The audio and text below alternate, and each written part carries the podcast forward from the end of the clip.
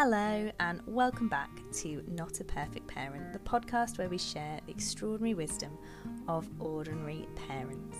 Today, I'm so happy to be speaking to Laura. Laura is mum to Joy, who's two. She's a hormonal mindset coach and the creator of a real collaborative hub for women in business, which is the Get Shit Done Club. We talk pregnancy, the amazing fierceness of daughters, and very importantly, the working mum juggle. Hi, Laura. Hi, thank you for having me. Thanks so much for being on Not a Perfect Parent. You're so welcome. We might be here a while. Can you tell us a little bit about your parenting journey so far? Yeah, so I always feel the need to explain that my daughter Joy it took a long time for her, for us to to have her. So we had some kind of fertility issues, and it was when I found out I was pregnant. We were so shocked because we were just kind of on the cusp of going for IVF treatment. So it was kind of like the best thing that's ever happened, followed by like the most poorly that I've ever been. So I had hyperemesis gravidarum, which is like the extreme morning sickness Princess Kate suffered with. So I always feel like it was such a magical time, and then it was also the hardest time. And I think that basically sums up my parenting journey that it is just the most amazing thing, and it's also like the hardest thing. So Joy was born in November 2021, and she was she was a little bit early, and we were going through a bit of a COVID drama. My husband had had to isolate from me, and it was all very intense when Joy was born and then she arrived and it was just like everything just everything was as it should be like all was well with the world for like that first 24 hours. And then after that it was so hard and we had a lot of challenges feeding breastfeeding. She was she was quite small when she was born so she was five and a half pounds so right from the start it was it was you know it was just really challenging. And you know i know a lot of people have bigger challenges than that. And you know we, we were very lucky. She was she was born healthy and that was great. But it's like i think every challenge with being a parent you feel like it's the worst thing in the world. It's the biggest thing in the world and it's only you that's going through it. So that's been a bit of a theme as well i think that you know she's nearly two now and she hates food. She doesn't like to sleep and you think it's again you think it's just your child that does that and actually it's probably not the case. When you said it's it's magical and it's so hard my heart was just like yes.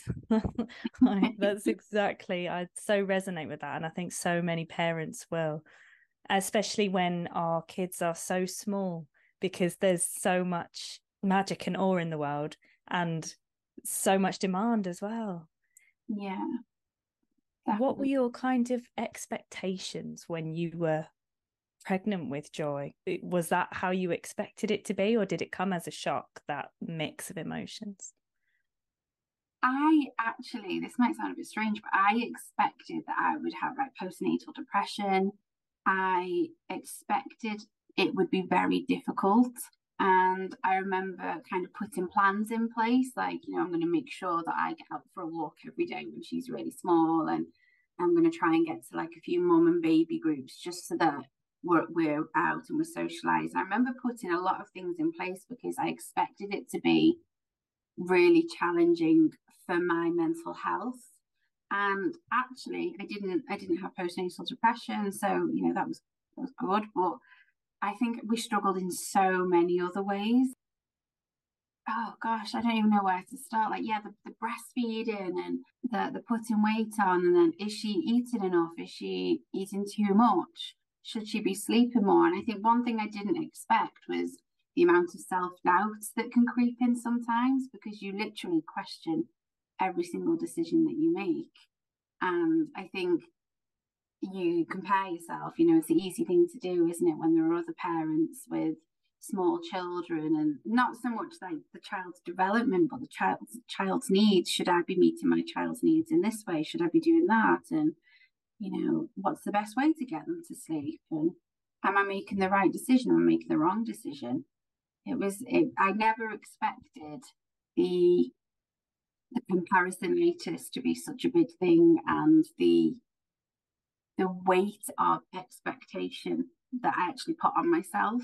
Although I, I thought I would have postnatal depression, I also thought that I would thrive in motherhood, and actually, I have not.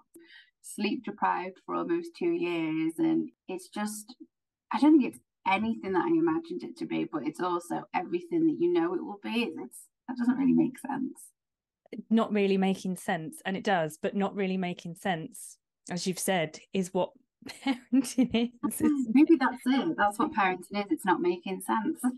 yeah, because it is this incredible amazing thing. And we have sometimes an imbalance in the conversation where that's the bit that we we talk about and not the rest. And that can kind of be quite isolating because so many of us, different challenges, but so many of us are going through some kind of challenge or will do.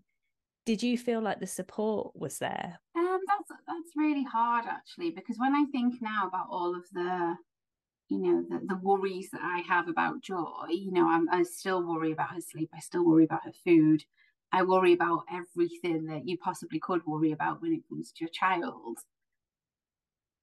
actually i don't know what support we would even take for that you know we've got family support and that's great but in terms of support really because i know that really joy's fine like she's, I, I don't need to worry, and the worrying is more a, reflection of me than her. So I think the greatest support that we need is just other parents dropping this facade that everything's perfect and you know everything's going well and you know children are sleeping through the night or you know things are going really well with this or they're hitting all their milestones not one per parent is perfect but equally no children are perfect neither. Obviously, in our own eyes they are, but actually, like no child is going to get absolutely everything spot on. They're not going to sleep through the night, either. healthy meals, snack on like carrot sticks and hummus. They're not going to, you know, learn to read or have a, an older reading age, and they're not going to do all of those things. So why are we worrying when they don't? And that's probably my biggest thing is the support that I need or I feel like we need is to help us accept that things just trundle along when you're a parent and then you look back and it's kind of like, oh right, okay, that's happened now and it's all fine. I guess everyone needs that support of you're doing all right. Joy's fine, she's healthy, she's happy. That's all you need. It doesn't nothing else really matters. It's all just detail. A hundred percent. And as you were saying that, I remembered that my my son didn't walk until after his second birthday. He bum shuffled and just walked immediately after his second birthday. But if I were to go by the books, you know, I'd be really concerned. And we had professionals around us who were kind of concerned. And I knew he just wasn't motivated. And I think that taught me that, like you say, there's milestones in the timeframes that they're given, but there's also children who are as different as adults are to each other. So sometimes that pressure, you know, he didn't have an issue in the end with his mobility, but I, I could have panicked about that for at least six months, which wouldn't have been useful for any of us and wouldn't have changed the outcome, I don't think. So I suppose where do you think that pressure comes from for us all to to say everything's wonderful all the time? It's funny, isn't it? Because like I, I, when you were speaking then, I was thinking about. I remember being so. I just wanted Joy to sit up on her own so much. That was like I was so excited for that moment to have my little girl sitting up like a little sturdy baby. And then she did it, and I loved it, and it was amazing. But then I was kind of like, okay, what's next? Oh, okay, it's crawling. I remember feeling that and noticing that that shift was happening in my mind. And I thought, God, that's such a shame. And at the time, I was kind of like, why am I on to the next thing, on to the next thing? Why can't I just appreciate that she can sit up and it's very cute and, you know, I'm really proud of her. And I did, I did really, I loved it. It was such a memorable, like, milestone. But I think that's the issue. I think a lot of the milestones that we set for children are based on like developmental physical norms as opposed to for me the milestone of sitting up was just because i knew how like cute she would look because she's quite small And I just thought, oh, she's to look like a little teddy bear sitting up, and I can't wait for that. So to then have that overshadowed by, okay, well, the next the next official mi- milestone, if you like, is crawling. It's a bit of a shame, isn't it? And I think a lot of that does just come from the developmental norms, and I use that with you know quotation marks that children should be doing this by this age because you know that's the norm for their age, and it's a shame, isn't it, that we, put that expectation on on them. Joy didn't know that uh, you know four months old she should be getting close to sitting up. Joy didn't know that at ten months she should be crawling, or at one year she should be walking. She didn't know any of that. She just did it. Mm. And she had freedom from expectation, which is something that parents don't have. Like you say, they, they do it and the outcome is pretty much the same most of the time. Yeah.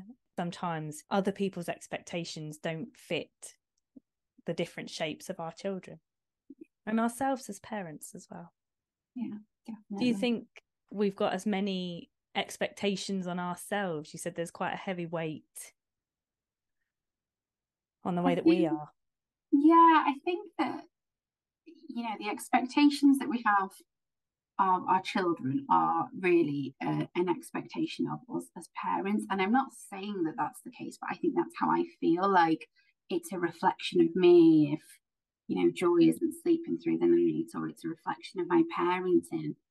Um, and I think I know that if anyone says to me, that their child doesn't sleep through the night, I have like total sympathy and empathy. I never stop to think, oh, well, what are you doing wrong? Or what's wrong with your child? But equally, it's something that I panic about and think, uh, what is it? What what can I do? Because that's what we want as parents, don't we? You know, we want our children to be happy and to be healthy. And if I think if there's anything that's a threat to that, such as a poor night's sleep, we you know we want to fix that. But the, the danger is we do start to just blame ourselves and add weight to those expectations. And by not kind of being honest and articulating what what we're struggling through in terms of the mental load, that can often lead to you know more expectations being put on us from society because everyone thinks that everyone's doing really well, and no one actually talks about the fact that it's so hard. Mm-hmm. And it takes a kind of bravery, doesn't it? And I know that you do this a lot in your work is somebody has to be the first person, don't they, to say, actually, this is a struggle. And then have you, is your experience that that's created connection? Because people have come to you, haven't they? Seeing that honesty and seeing that authenticity. I think it's so refreshing for us all in a social media world.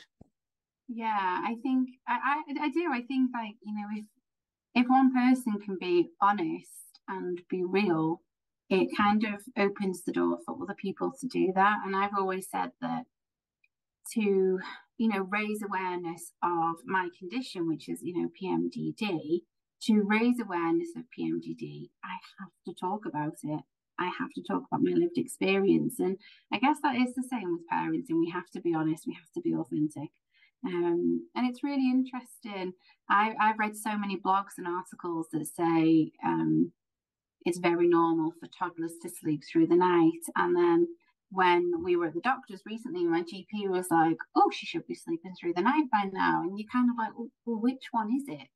Um, and so now I'm kind of like, you know what? I'm just gonna, I'm just gonna be honest about this because for some reason, this is a really um, it's a really loaded issue where there's different schools of thoughts on it. So I just kind of have to be honest about my experience with with my child, and and I I, I think that it won't be just us who who struggle in that area. I think there'll be lots of people who struggle.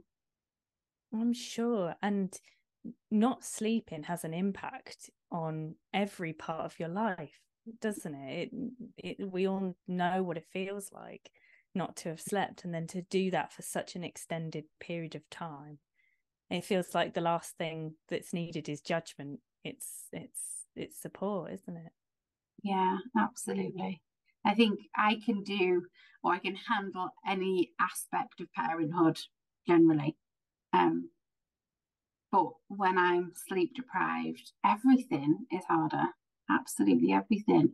Um And even the, the simplest tasks and the most enjoyable times with your child can be more difficult if you're you don't have like not just sleep deprivation but long term sleep deprivation. You know it's it's not that bad that we don't sleep but for nearly two years we haven't had decent sleep and that's that that's hard. Absolutely. And you talked about living with PMDD and it's something that you talk about a lot again in your work how has that impacted your experience as a mom I think when you're tired, it's mentally draining, and I think you're more susceptible to the self deprecation and the, the questioning yourself. And they are also the, the symptoms that I experience from PMDD. So it's almost like those negative thoughts are coming at me from two angles from my condition, but also the sleep deprivation. And the sleep deprivation for me also leads to migraines. And I also have menstrual migraines. So again, it's coming at me from two different angles. So it really can start to affect your your well-being, your physical and your mental well-being when you you're not having the the time to look after yourself. And I always say if I'm sleep deprived, self-care is so important and not just napping at any given opportunity, but actually taking the time to be on my own. And I like to call Joy my little koala baby because she just loves to be on me. Having that time where I'm not being needed actually is, is really good for my well being. And there was a time when I probably wouldn't have said that. But actually, now I kind of stand in that and say, yeah, I love just having time to myself. I love that I can just be me. I, I don't want my identity to just be parent. I want it to be other things as well. Um, and that for me is self care. Yeah. And oh, as you were saying that, I was thinking just before you said, I will, there's a time I wouldn't have said that. I thought there's a time I wouldn't have said that. but it, like you, mm. now I'm absolutely fine to say, actually, I need that time because I know what happens if I don't have it. And it's not good for anybody. It's not good for my children. Um, but I feel like there's something radical about that in some circles. I feel like that discomfort about saying it is because of is because of a perception of that not being what you should say as a mum.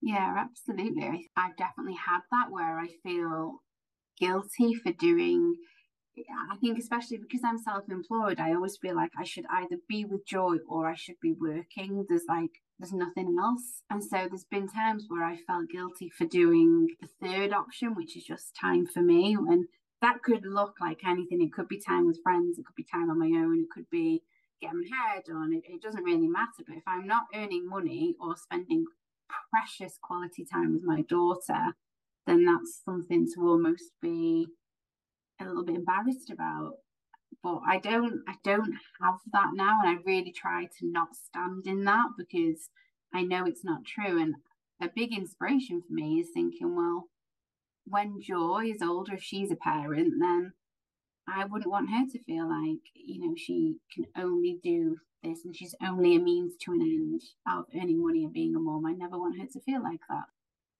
Wow, I've never thought about it like that before. Only a means to an end. Yeah. yeah only kind of a, a stepping stone for an outcome rather than a yeah fully entitled person in your own rights your yeah, own experience. like, yeah. It's funny how we must have absorbed these kind of ideas so yeah. much that it's hard to even articulate them sometimes.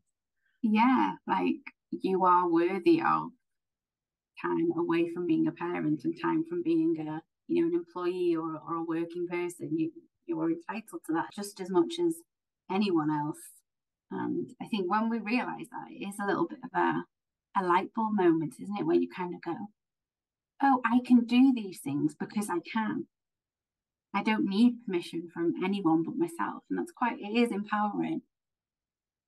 What's been your experience as a, a working mum with all the issues that you've talked about, navigating that balance? I think we made the decision fairly early on that when I returned to work, we wouldn't put Joy into formal childcare. We would make use of grandparents on both sides. that was a wonderful. It was wonderful for them. It was wonderful for her, and it, it meant there was a lot of flexibility because I could just say, "This is what I'm working this week. You have this day, you have that day, and it worked brilliantly. But over time, I think the lack of structure did feed into that idea of, well, if I'm not working, then I should have joy. Yeah. And then if I did have joy, I'd be thinking, I should be working now. We need to earn more money. And so over time, I, I, felt like that was really challenging. And I think that further embedded this feeling of I shouldn't be having time to myself. And so that was a real eye opener and quite a, a recent realization, really, because Joy has been with a childminder for around six weeks now. And the load off everyone is just so much better. She absolutely adores the childminder. I have more structure and routine, which means my mental well being is a bit better. But also, it means that grandparents don't get to the end of the day and are just absolutely wiped out from chasing around a toddler. So it was wonderful. But it did, I think, m- make it hard for me me- mentally to balance work and parenting. So yeah, and I think especially with being self-employed and having the kind of autonomy over my diary, I do always feel like it should be me um, who takes joy to doctor's appointments and things like that because it's easy for me to reschedule than for my husband to take time off work. And again, that's probably been a more recent thing where um, recently we had no childcare due to various things going on. And I said to him, I really can't cancel these things that I've got booked into work. Like it's really important. And he had to take annual leave and again, there was a time when I would have hated that so much. Now I'm at a place where I'm kind of like, well, we have to balance childcare. Like that's that's what we do as as mutual parents. So it's definitely been a journey. Definitely been a yeah. journey. And I'm sure lots of self-employed women with little children will resonate with you. And as you were talking about that, I was thinking, yeah, there you are at the bottom of the list. And it's not even that sometimes anybody else has put us there. It's us. Oh, that should be me. Like you said, that should, that must fall to me because my work is less important. But then there's a power, isn't there, in kind of finding those boundaries and going, actually, no, I need, I need this too.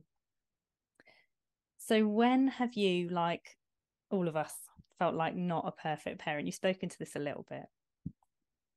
You know what springs to mind though is I remember I had made this commitment to myself when Joy was born that we were going to get out and we were going to, you know, make sure that we have things to do every day to keep us busy.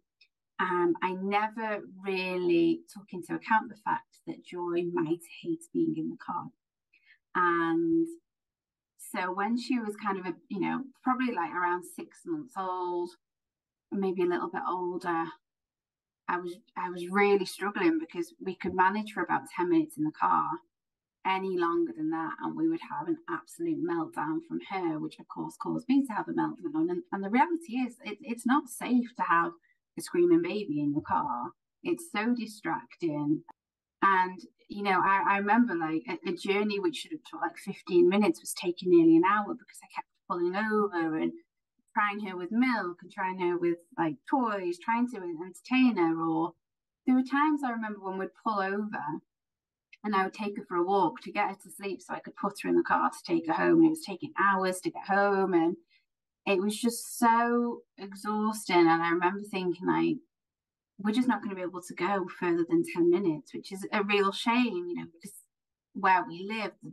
the baby groups aren't that close by and friends visiting friends was really hard and I just remember thinking like we're just gonna have to just not and I said for a while I said I'm not doing it I'm not putting us through it because it's not fair on joy but it's also it's not safe and I can't have that kind of in my head when I'm trying to drive and it was a nightmare and then somebody suggested why don't you get a tablet for the car like an Amazon Fire thing and I was like my child is not having a screen to look at. Absolutely no. And then I thought about it and I kind of thought, well, if it's a means to an end, it's a, if it's a resource that improves our, you know, our time together ultimately. So I got her a tablet. I remember being embarrassed. I remember I didn't tell anyone because I remember thinking people will think it's really bad that probably getting on for one by this point, this one year old has a tablet for the car. And even as I say it, I think, oh God, that's so ridiculous, Laura. Like, get over yourself. No one cares. But I think I did. I, I, I thought, like, this is really bad that she's got a tablet. And I was very strict and said she's only having it in the car and, you know, it stays in the car.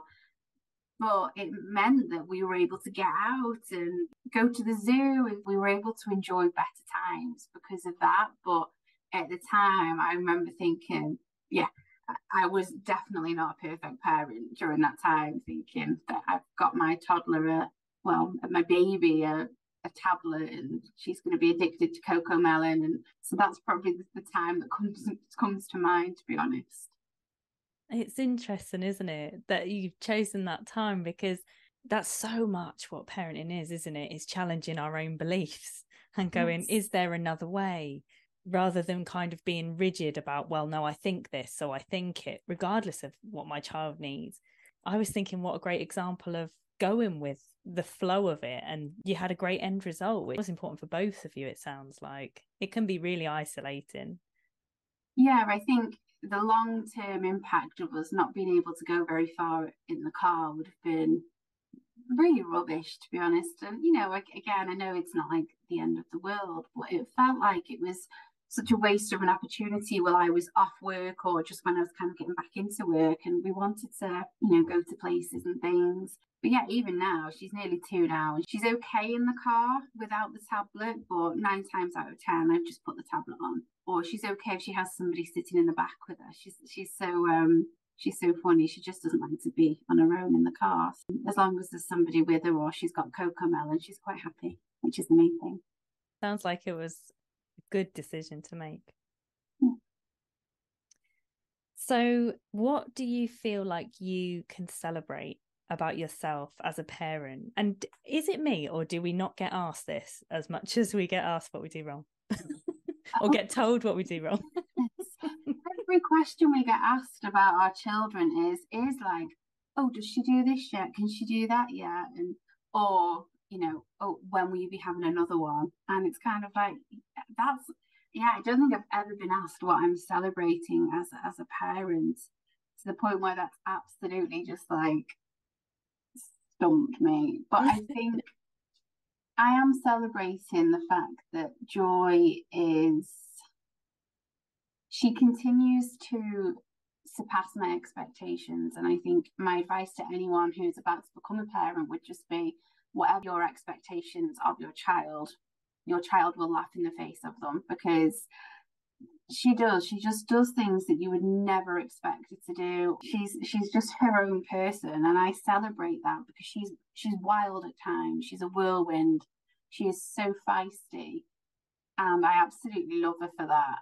But she does things that i just think wow that's incredible. So recently starting with a childminder and as a, as a lot of parents will know when you you start with a childminder or a nursery or school or anything like that it's a huge change and i remember thinking should we have done it sooner? Because now she's older she she might understand what's going on too much and get more upset and i had so much anxiety about joy starting with a childminder um, and how she would get on with it. And although it was important for me to try it out, I was very conscious that it might not work out and we could end up just reverting back to kind of grandparent childcare. And she absolutely loves it to the point now where when I drop her off, she just like waves at me and walks off. She doesn't like even really say bye. And then when we pick her up, we, when we picked her up yesterday, she actually cried because she didn't want to leave the childminder. And it's so funny because I'm kind of like, I never expected that that would be our issue. I expected her to hate it, to be really attached to me. And actually, it's the opposite. And that for me is my massive thing to celebrate that she will always surpass my expectations in ways that I'll never ever be able to comprehend or imagine, but she just does. And I think I never ever want to harness that. I always just want her to, you know, just be here And she's definitely her own person. So, big question. Um, what have you learned in your parenting journey? I think, oh my goodness, it's so much. I've learned that I will always just be amazed by joy. And I've learned that I guess I'll never really be selfish again. I think as a parent, sometimes you feel selfish for putting yourself first. And actually, the, the reality is you will always have a little person in the back of your mind. It doesn't matter what you're doing, where you are. And, and you know, there are times when I'm really in the throes of work and then I'll go, oh, I wonder what Joy's doing now. But the reality is, she's always there in the back of my mind. Everything that I do is governed by her. And I think that's the biggest learning is that she is like my like without sounding cheesy she's she's my gravity now isn't she? She's the thing that keeps my world spinning a little bit too fast sometimes. Um but it's that kind of reality that nothing else isn't too much of a big deal as long as she's okay. And i think it helps me to keep a sense of perspective actually that you know things can go wrong but as long as joy's okay then nothing really matters that much. That's my my learning i think. Amazing. So you're somebody who connects other people and maybe especially women. Um lots of women who are working mums as well. And you are also a mindset coach. So you are have those skills and gifts about reframing and bringing ourselves back to balance. What helps you in your life navigating those ups and downs the one thing that i will always come back to is I'm very clear on my values. Um, my values, both kind of in work and also at home and, and just in life in general, are self compassion over everything, togetherness, and no one gets left behind.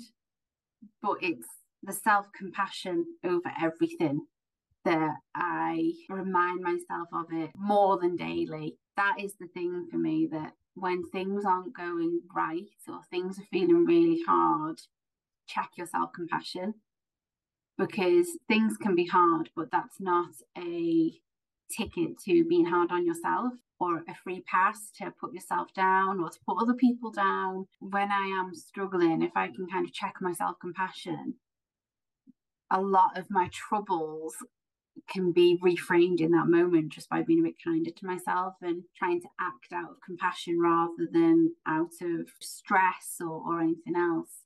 So that I think is the the one thing that I would just encourage everyone to do is just to remember self-compassion over everything else. And I say over everything else, including your children, because they need a parent who is is self-compassion. They need a parent who looks after themselves. And that's so, so hard. But actually you matter. You matter as a parent. Your health matters, your well-being matters. And not just because there's somebody depending on you, you matter purely because you matter.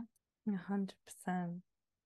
So we could have taken that or any of the other amazing things that you've said today, but what is your parenting takeaway? What do you wish someone had said to you? I always remember somebody saying to me, You don't know when the last time will be. So you don't know when the last time will be that you will give a bottle because it just kind of happens that one day you go to give them a bottle and they don't want it, and that's the end of the bottle journey. Or you never know when the last time will be that they do wake through the night and just want to cuddle because there will come a time when all of a sudden they just sleep or, or they wake up but they don't want to cuddle. You never know when the last time will be that they will do something like really cute, like crawling, for example. Joy doesn't crawl anymore because she walks. And I just wish I'd enjoyed that more rather than thinking now she can crawl, but when will she walk? So you never know when the last time will be that they do something. So as much as I hate to say this, do treasure all of the even the hard times because they are magic. They are just absolutely amazing moments and something to be cherished. That's amazing. I'm going to take that one away. Definitely, I have it. That's the first time I've heard it put like that. Um, you're amazing. it's been so lovely to talk to you. I particularly value your uh, honesty and ability to be raw. It's such a connector, isn't it? And there's such courage in it because there has to be the first person and it gives other people permission. And so many people will identify with so many of the things that you've talked about. So thank you so much for talking to us today. Thank you for joining us for this episode of Not a Perfect Parent. Come back again next week for the extraordinary wisdom of another ordinary parent. And if you've got a story to share, and don't we all, get in touch.